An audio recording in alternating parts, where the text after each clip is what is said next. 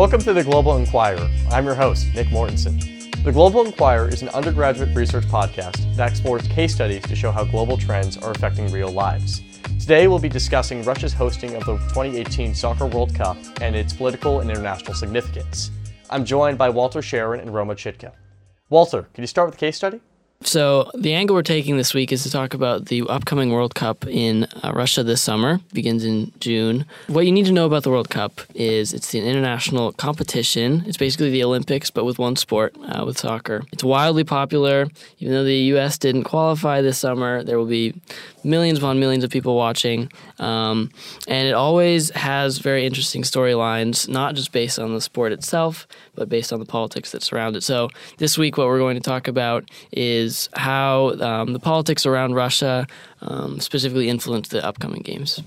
And why should we care? Why is just one sporting event so significant? So this week I sat down with Professor Natalie Koch um, from Syracuse University, uh, who's a professor of geography there. Uh, she has a focus on um, nationalism and geopolitics, especially in the realm of sport. And so she answered this question specifically: um, why why are politics so linked to sport, and why should we care? Yeah, you you do have to have a set of um, well, you have to have a degree of financial resources in order to make it happen. Uh, so that that would be the the first major thing that I would point to. And from the other side of it is that the the leaders of these authoritarian states need to see a political utility to hosting some of these events. Uh, so from I, I, don't think that those two points are are unrelated. I think in mm-hmm. fact uh, much of the political utility comes from uh, the distribution of certain certain finances uh, from from state coffers. So if you look at the states, the authoritarian states that are hosting many of these events in, in recent years, um, I would say sort of putting China aside, but not mm-hmm. entirely, mm-hmm. right. uh, they tend to be resource-rich countries. Okay. And they are dominated by what we would typically call sort of rentier state or rentier state uh, political economy. This means that they have large amounts of resource wealth coming in, and these um, many of these states, the political economic networks are oriented around large, iconic uh, infrastructure and construction projects. So the, the hosting of these big events fit very nicely into that um, into that rentier state uh, political economy that is, that is already there. Uh, so f- for some states that may be authoritarian, if they don't really have the sort of configuration, there may not be such an appeal. Uh, they may not a have their money, and b they just don't have the political economic networks to make it seem politically useful. The event's significant, but we always hear the news that Russia is having a lot of domestic problems. So why would they even want the World Cup in light of those? Right. So to answer that question, I think it's important to first address some of those domestic issues um, for a frame of reference. Uh, first of all, one of them being a storied history based on homophobia, in the sense that uh, in June of 2013, Vladimir Putin uh, passed a law banning anything considered pro gay or gay, gay affirmative, which is um, kind of baffling that such a, a state would um, sponsor such a divisive piece of legislature. On top of that, they have had, uh, specifically in the realm of sport, a lot of issues with racism. Um, a lot of different examples with um, the fans um, who are who things like monkey chants or throwing bananas on the field for uh, African players, things like that that are just really appalling that uh, they really haven't been able to tackle and are generally unresolved. And then, of course, as uh, many people are familiar, the most recent issue with the poisoning of a former Russian spy um, on UK soil. In light of all these issues, Roma, why would Russia even want to have the World Cup on their soil? So, historically, governments have wanted to host these major events as a way to portray themselves in a more positive light on an international scale. So, while Russia is facing all of these controversies, they want the opportunity to kind of showcase themselves the way that they want to be seen by other international actors. And one of the ways that Putin and his government see that they can do this is by hosting the World Cup. It's hard to imagine that the people can really benefit in in material sense, right? Mm. Uh, the governments will often tell the people that they are benefiting because they are getting uh, a positive image of their country on the international stage, and that that is something very important. So, for a place like Russia or any of the post-Soviet successor states, the the the sense of national pride is actually extremely important, especially in the wake of uh, the sort of chaos that you saw after the collapse of the Soviet Union. So during Soviet times, national identity and national pride was so concentrated around this idea of being a great power. Mm. And for a lot of people, that st- that that shame of no longer being a quote unquote great power is extremely is extremely relevant. Uh, so the leaders know that very well. Vladimir Putin knows that very well, as do all the other leaders in the Soviet successor states, um, the authoritarian ones in particular, that tapping into that sense of shame of lost great power status is, um, is, is really quite successful in getting people on your side. So things like hosting the World Cup or the Olympics in Sochi, uh, that's a way of sort of pushing back and saying, no, look, we are getting to become powerful again. We are achieving what we lost. Uh, and so that's a big part of the sort of building up national pride. And a lot of people, yeah, they do, they do buy into that and they do have a sense that, okay, no, look, we're being taken seriously on the state, on the world stage again, uh, which is not to say, you know, that that's, we can't dismiss that as, as just being some sort of, there, there is some benefit that people right. feel from that, but it's not yeah. a, like a t- tangible For financial sure, yeah. benefit. Um, in fact, some articles have said that uh, about 70% of Russians agree that hosting a World Cup will promote their international image. However, they will not benefit financially from the World Cup. Um, so it takes a bit of um, convincing for a state to say that uh, the people are going to benefit materially from this, as we've seen historically that that's really not the case. Uh, you can think specifically back to Brazil um, when they had a lot of long term issues following the World Cup, even though some short term economic improvement might have occurred. Uh, it's fair to say that oftentimes the people really don't benefit from this. And what kind of long term issues are you kind of talking about? Like, what, what are the consequences of hosting these games? Right. So, if we look back to Brazil, uh, most recently in 2014, there were a lot of issues in terms of what um, the government got away with in terms of what they could do against their people, um, both economically and militarily. And Professor Koch talked about this in terms of the punitive forces that the state was able to express sort of thinking about spectacle in the abstract, yes, there's two sides of it. Celebratory, the sort of use of benevolence and awe and wonder, and that's pretty clear with these events. Uh, from the celebratory, from the punitive side, uh, you you can see that in a number of ways. For for the most part, I would say that much of that could be found in the exercise of coercive state power.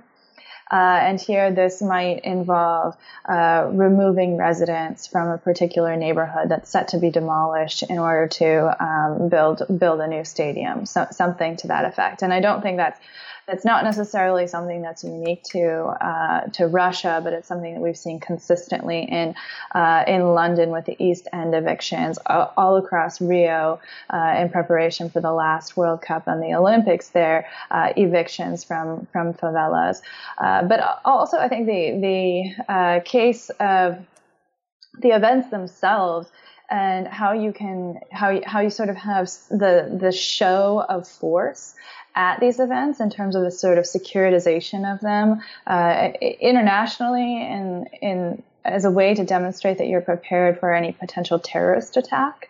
Uh, so you have a sort of high high demonstration of the coercive power in the streets. Mm. But also, I think if you, if you think back to Rio, uh, the the militarization of the favelas in order to keep some of the drug trafficking and other sort of violent violent uh, entrepreneurs in um, and out of the, the, the, range of the tourists so that tourists felt safe.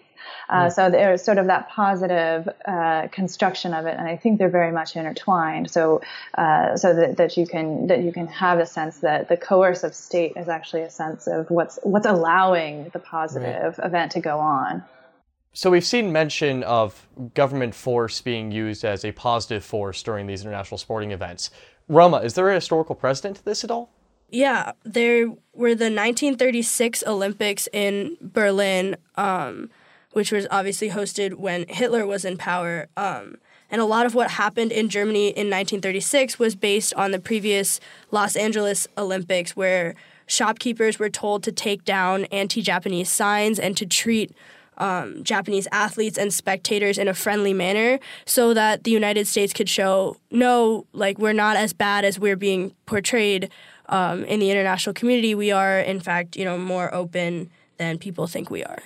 Much of what they did in 1936 in Germany was sort of built upon what Los Angeles had done so successfully, which was building a positive image of the city and to promote um, to promote the city and interactions with the people in a, in a particular fashion. So, for example, Los Angeles uh, storekeepers were instructed to take down signs, the anti-Japanese signs, and to be friendly to the Japanese. Uh, and, and, this was something that they were explicitly instructed to do. So in Germany, then uh, in 1936, like there's there was a there was a very similar sort of pattern, and they had sent teams to Los Angeles to observe and wanted to implement a lot of what they had seen there in Germany. Uh, so the uh, signs were taken down, the city was beautified in a particular way. People were instructed to interact with visitors in a particular manner. So it was very much a sort of a crafted theater.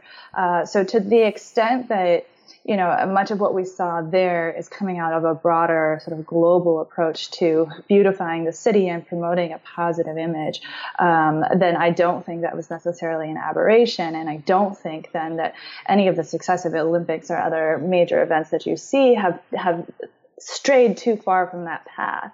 Uh, it's still about putting a positive spin on the country or the city or the leader um, as, as somehow benevolent or, or just not as bad as they're being made out to be in the international community. Um, so that said, uh, I, I, think that, that that sense of trying to put a positive spin on it is heightened when you're in this moment of controversy. And honestly, to, to my mind, Putin is is he, he's he has an uphill battle, right? right, right. Um, and I, I, don't think that you know he's he's necessarily as interested as as Hitler was at that moment in 1936 okay, yeah. and putting a positive spin on things. Russia is using this event to increase their international prestige, and they're trying to sell to their citizens through this nationalistic lens. But Russia, you know, throughout the world has been in the news a lot, and not for good reasons. Walter, you mentioned the poisoning of that former Russian agent, and you also have accusations of election tampering, uh, the issue in Ukraine and elsewhere.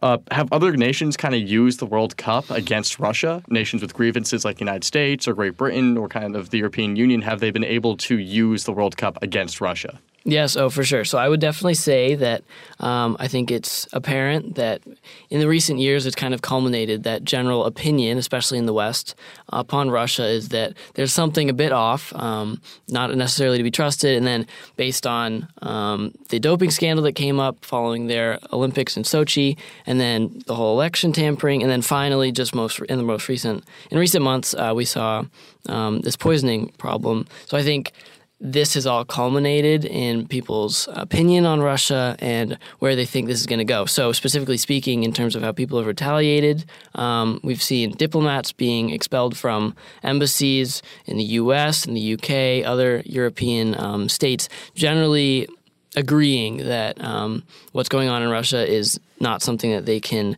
just stand by and watch. So, I think that's really um, interesting aspect of the whole, this whole side of things.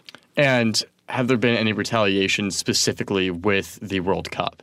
Um, yeah, so coming out of the UK, in fact, uh, we saw this um, take place because uh, they came out recently and said that they note that a lot of problems are going on in Russia, and how is it possible to kind of take down this um, this image fest that you could say, uh, this propagation um, idea that they're trying to use through the World Cup because it's clear that Russia notes these problems. They want to improve their international image. So how how can they kind of uh, avoid Russia from using this tournament as a tool is that the British government says we're not sending any uh, top officials to Russia to represent the United Kingdom, um, to kind of take away that legitimacy from the tournament. And then some commentators have even gone far enough to say that why not punish Russia to the extreme and take this tournament away? Now, I don't think that's a realistic thing that's going to happen between now and then, as that's um, fastly approaching.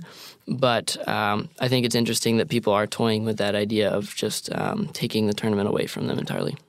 So we've seen other nations trying to kind of steal Russia's thunder regarding the tournament, but what happens if Russia doesn't do well in the World Cup? Could they possibly kind of sink their own chances at getting gaining international prestige and nationalistic prestige if they were to lose? I mean, is that a real risk?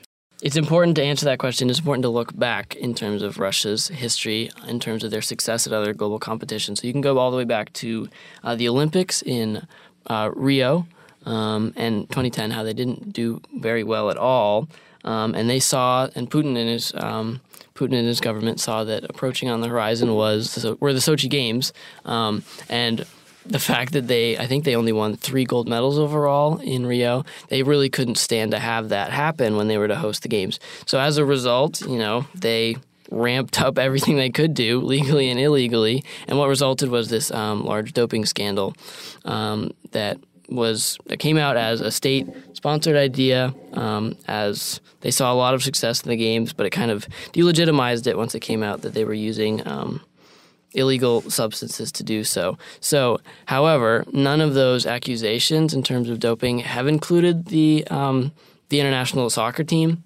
So, what's interesting to note on that standpoint is that this uh, this Russian national team historically has not done very well in global competitions. So, as the host country, there's kind of two um, two ways you can go in that. So, what's realistic in terms of expectations for the Russian national team is that they won't do very well um, based on their history. And in that sense, I think they'll, you know, maybe get out of the group stage, but not get much farther than that. And in that standpoint, this really takes the um, the fans out of the out of the tournament, as a lot of Russian people won't be attending with much uh, fervor, as their team isn't really in it. So then that kind of depletes the image of what Russia could look like um, if they were to kind of succeed. But again, with all the scandals that have happened with Russian athletes on the global scale in the past, even if the Russian team manages to advance farther than the group stage and even goes on to win the tournament, that would bring even more questions to light about um, doping scandals within Russia because, like Walter said, as of yet, the soccer team hasn't really been involved in that, but um, it could bring questions to the legitimacy of their win if they do manage to advance that far. So, kind of, we've been talking about how the World Cup is going to be for Russia in terms of its public image.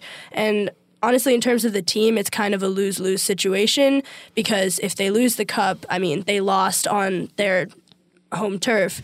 Yet, if they win the cup, it is um, yet another kind of doping controversy. People will question whether or not they really deserve to win. So, it's a it's a hard situation because now Walter, you've mentioned a lot of the domestic international issues plaguing Russia, and Roma, you've talked about how no matter what they do, they're not going to look good. Why are they allowed to take the cup? Like, why are they allowed to host the World Cup? What organization kind of governs who hosts World Cup, and why was Russia allowed to be on that list, and why are they kind of approved? Right. So along that thread, I think it's fair to that most people assume that there's kind of a international democratic body that um, kind of chooses what nations get to host because of the the um, broad range of implications that we just mentioned. Like it's it's no small feat when you host um, the World Cup. However, there really is not that democratic equivalent. Um, specifically speaking, it is all done by uh, FIFA, which is the International uh, Football Association. And so FIFA has its whole, uh, whole problems of its own, um, which Professor Koch goes into, as she notes that um, in many ways they themselves uh, represent an authoritarian government. FIFA is very opaque.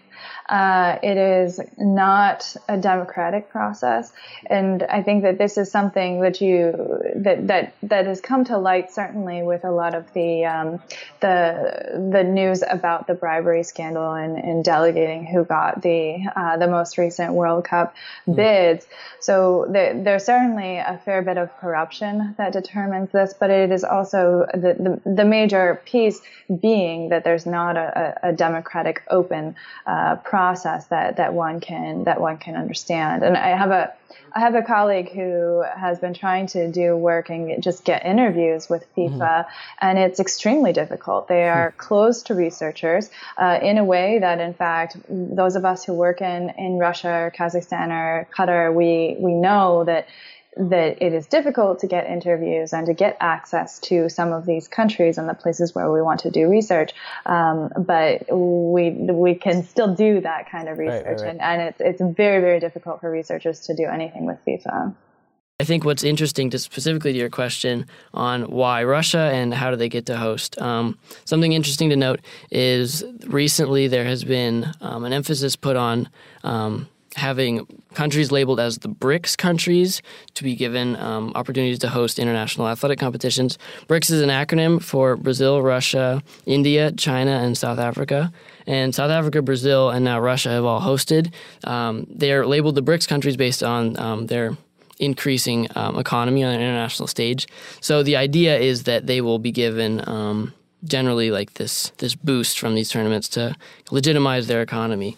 But um, to kind of switch gears a bit, if you know anything about acronyms, Q is not in that, um, and Q could stand for Qatar, which is going on in 2022.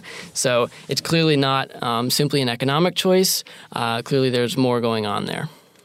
Yeah, with the BRICS countries and their economic, they're countries that are on an economic upswing, but like we've seen uh, after the Cup in Brazil, like Walter talked about, billions of dollars worth of construction in stadiums that now just sit empty. So people are kind of questioning whether the economic benefit of things like increased tourism is actually something that is tangible and something that will last into the long term for these countries. Do we know anything about the decision making process that FIFA undergoes when they're selecting new hosts? In fact, Professor Koch kind of talked about this when we talked about FIFA as an authoritarian body.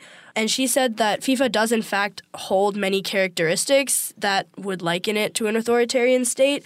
Uh, specifically, the fact that their decision making process is both opaque and non democratic, which means that answering your question is actually very difficult because we know almost nothing about the way that FIFA makes these choices. In fact, Professor Koch said that it was almost easier um, for her to get an interview in Qatar than it was for her to get an interview with someone at FIFA we're seeing a lot of corruption surrounding the decision making process and even sort of the execution of the, this World Cup, even the construction, everything else. Uh, Roma, are we seeing anything similar in Qatar? Because I know you mentioned them and they'll, they'll be hosting the next uh, World Cup in 2022. The media mainly focuses on the conditions of migrant workers in Qatar and in other areas where um, these major sporting events are being held. But Professor Koch talked about what the media portrays isn't necessarily everything that's going on. For the ordinary people, no, I don't think that there's necessarily any any real reason to justify this.